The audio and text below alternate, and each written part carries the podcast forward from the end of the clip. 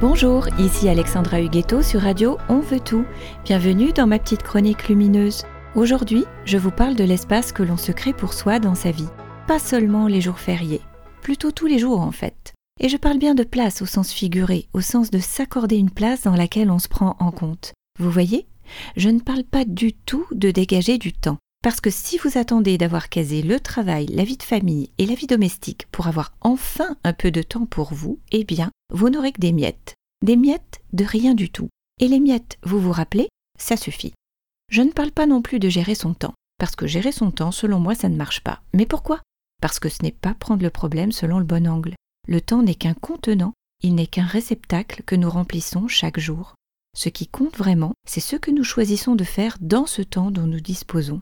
Et là, selon moi, on touche le vrai sujet. Est-ce que nous choisissons de nous accorder une place dans ce temps? Ou est-ce que nous nous sommes oubliés depuis longtemps? Et si c'est le cas, il est temps de nous choisir, de penser que nous sommes importants et qu'il est important pour nous de nous trouver importants. Le vrai changement est là. Il est aussi le plus difficile à réaliser car il s'agit de changer nos valeurs.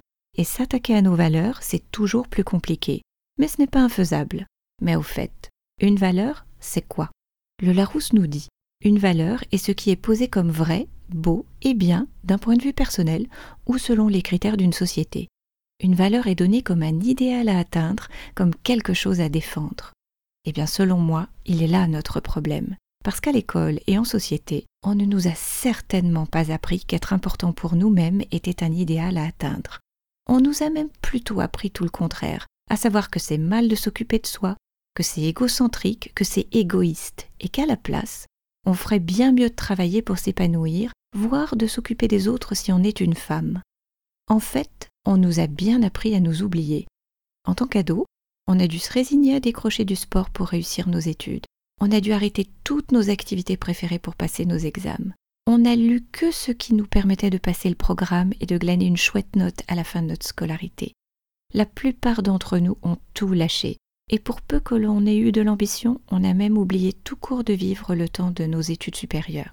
Ainsi formatés, nous étions bien préparés au labeur sans fin et surtout à nous oublier. Et puis un jour, un peu plus tard dans la vie, on se dit Mais à quoi ça sert tout ça?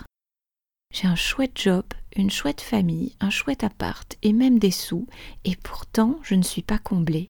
Mais enfin, il me manque quoi? Qu'est-ce qui ne tourne pas rond chez moi? Et que puis-je espérer de mieux pour être heureux? En fait, il nous manque tout simplement nous-mêmes. Notre élan, notre pulsion de vie, notre lumière, eh bien oui, on se manque. À force de nous procrastiner nous-mêmes, ça finit par faire mal. Alors il est temps de nous choisir. Et nous choisir n'implique pas de renoncer à tout le reste. Il s'agit seulement de nous accorder notre juste place dans nos vies, pour exister et profiter enfin des merveilles que l'univers met à notre portée. Moi, je m'y suis collée. Et vous, vous me suivez? La semaine prochaine, je vous explique comment s'y prendre pour changer. Et en attendant de vous retrouver, je vous embrasse.